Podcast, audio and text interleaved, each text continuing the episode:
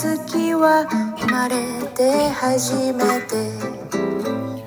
えこのラジオでこんな話をするのもなんなんだけど、日本の株価がむちゃくちゃ上がってますよね。もう景気がいいとかそういうことではない。もうもちろんの、金利を、あの、すごい低金利で、あの、お金を、えー、借りてどんどん投資してくださいみたいなことにはなってるんだけど、それで、あのー、家とか土地とか、まあ不動産ね、それから株が、あ、それだけで上がってるわけではないと思うんですよ、見てて。えー、買ってるのは外国人ね。要するに日本のものがえらい安いんだよね。で、それから、あの、韓国と、それ、あの、中国の人たちが見ると自分たちの、あの、元とかウォンが、まあ、あの国の、ね、お金持ちなんだけど、元とかウォンが、えー、どうも、紙くずになるんじゃないか。でも紙くずにならないにしても、ななんていうかな、あの、すごく安くなっちゃうんじゃないかっていう、えー、気がして、まあ、普通にね、あの、安くなるんだったらいいんですよ。物が売れたりするので、えー、割安だったらね。で、そういう安、そういうね、なんか、あの、安く、通貨が安くなるではなく、トルコとか、あのジンバブエドルとか、ああいうふうに、えの、紙くず化していくんじゃないかっていう、えー、危惧があって、でも中国の富裕層と大金持ちは、えー、その元をドルに変えて、ドル、あの、ドルなり円に変えて、えー、自由にできないみたいなんですよ。でも、とはいえ、あの、なんかやってるよね、というふうに見えるんです。実際中国の富裕層が日本に来て、えー、マンションをあの、一室じゃないですよ。一棟丸ごと買うとか、そんなことをやってて、当然あの、ウォンを持ってる、えー、っと、韓国の人たちも、えー、ウォンを円かドルに、まあ、まあ、隣に、に、例えば、あの、不動産買ったら来やすいよね、韓国はね。もちろん中国もそうだけど、まあ、あの、多分株買ってんだよね。一番、えー、やりやすいのは、あの、そんな不動産じゃなくて、手っ取り早いのがね、えー、株買えばいい。もう、紙くずになるとか思ったらさ、あのー、まあ、いくらでもいいんだよ。株がちょっと少々下がって損しようが、えー、関係ないと。とにかく、あの、ウォンを早く円に変えたいと、えっ、と、思ってる風なんですよね、横で見てて。で、えー、通貨、そのウォンなり元なりを、えー、売らさないと。えー、思うわけですね。中国の、えー、中国とか韓国の中央銀行は。それで、あのー、金利を上げたり、あのちょっと中国はわかんないんですけどね。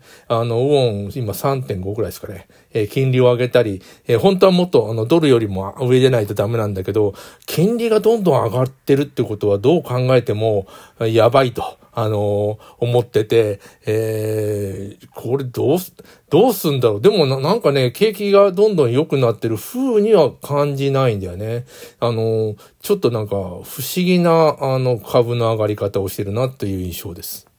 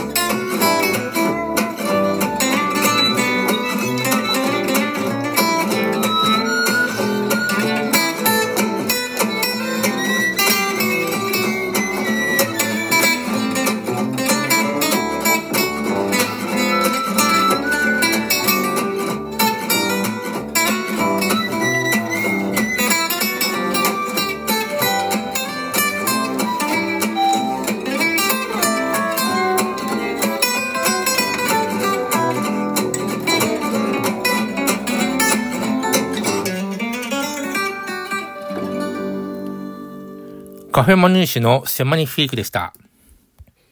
今中国の不良債権、えー、5000兆円って聞いたんで、本当だろうか？もう5000兆円ってもう、わけわかんないよね。もう次 K なんじゃないかっていう単位がだんだんわかんなくて、もう無料対数とか出てくるような勢いなんですけども、あのー、いや、もうどうしようもない。それ、えー、特性例出してな、なんとかなるわけで、まあ特性例出したら銀行潰れちゃうので、えー、一体どうするんだろう？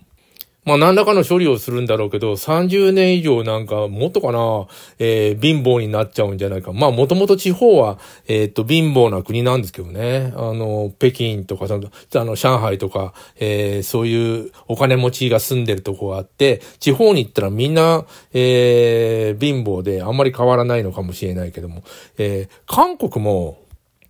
もう借金をする人の山で、えー、あれ、あそこも特税例をする、出すと、あの、銀行が潰れてしまう。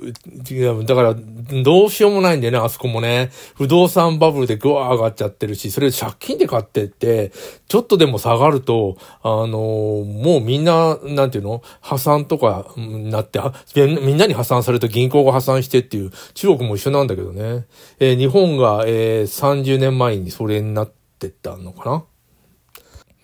で、やっと30年かけて、まあ、タイムマシンで30年前に今戻っても、株価はね、30年前のあの株価に戻りましたんで、戻った感じなんですよ。で、そこでまたあの、しなんていうの、えー、経済で失勢をすると、また、あの、どん底に落ちてしまうんだけど、もうせっかくあの、30年巻き戻したんだから、こっからどうしようかっていう、えー、政策、まあみんな考えてると思うんだよ。えー、また失敗するわけにはいかないですね。事情が違うしね、えー、あの、韓国なり、中国なりが、あの、どんどんお金持ちになっていくという状況があって、日本も、え沈んでたみたいな。え、アメリカはもう、あの、日本を、あの、なんていう、沈ませようみたいなことだったんですけども、まあ、ね、調子に乗ってたからね。で、あの、今また、あの、中国と対立してるので、まあ、あの、この間戦争の話を、このネットで、ネットじゃないや、あの、ラジオトークでやったんだけど、結局経済戦争だよね。で、今アメリカと中国が、あのー、まずいと。戦争してると。で、えー、まあ日本はアメリカ陣営だから、ちょっと日本に力をつけてもらわないと困る。これは経済でやってて、えー、鉄砲ドンパチではないところでやってるように見えるんですね。えー、当然、台湾侵攻がどうとか言ってますけど、あのー、そんなことやってる暇があるのか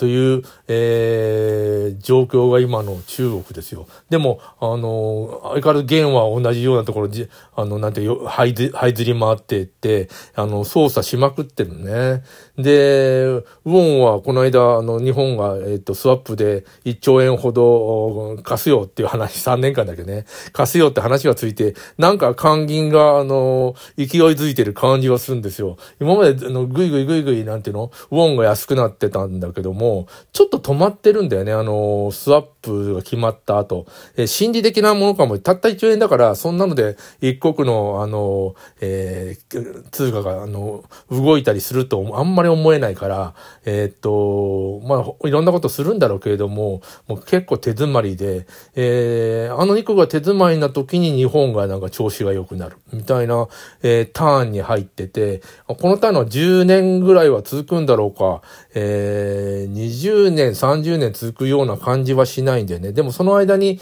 えー、っと、なんていうの、あの、お金がある間にいろんな整備をしたり、それから若者にちゃんとお金を使ってあげたりね、老人も、えー、10, 10年、20年経ったら、亡くなっていく人口も減るんでね。で、次は若い人たちに、えっ、と、お金を使って出す、まあ、使うと、あの、あの、なんていうの、それでまた人口は増えていくみたいなことになるんですよ。それに、昔7000万人とか8000万人の時に1億人になりましたとか言って、これ以上あの、人口を増やしたらもう国が、なんで公害とかでダメになるとか大騒ぎしてたんですよね。で、1億2000万とかになって、今度はあの、えー、人口が減りつつある。減ったら、